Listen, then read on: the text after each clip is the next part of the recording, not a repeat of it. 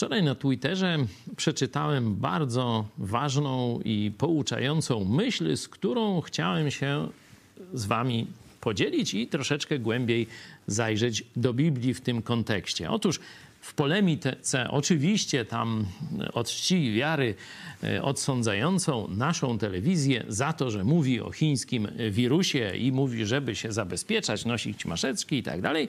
E, przeróżne e, takie, no takie, no, że tak powiem, mało przyjemne na, ten, na, na nasz temat są wypowiedzi. No, jed, króluje taki pogląd, że ci, którzy nas słuchają, to nie myślą samodzielnie, a wszyscy pozostali oczy, oczywiście oczywiście jak najbardziej samodzielnie. Jeden z naszych widzów tak to spuentował. Idiota myśli samodzielnie, tyle że idiotycznie.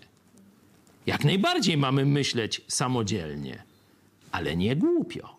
Noż wot właśnie samo setno, także lepiej bym tego nie ujął. Pokażę wam, jak Jezus z podobnymi argumentami sobie radził. To jest siódmy rozdział Ewangelii Jana.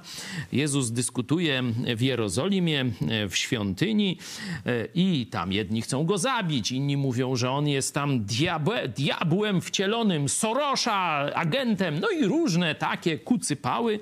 No a Jezus tak, tak tak słucha tego, słucha i w pewnym momencie tak puentuje. 24 werset. Nie sądźcie z pozoru, czyli głupio, idiotycznie. Nie sądźcie z pozoru, ale sądźcie sprawiedliwie, czyli zgodnie z prawdą, zgodnie z zasadami bożymi, zgodnie z zasadami zdrowego rozsądku. Ważne jest, żeby myśleć samodzielnie, ale nie głupio, tylko mądrze. Do zobaczenia o 13.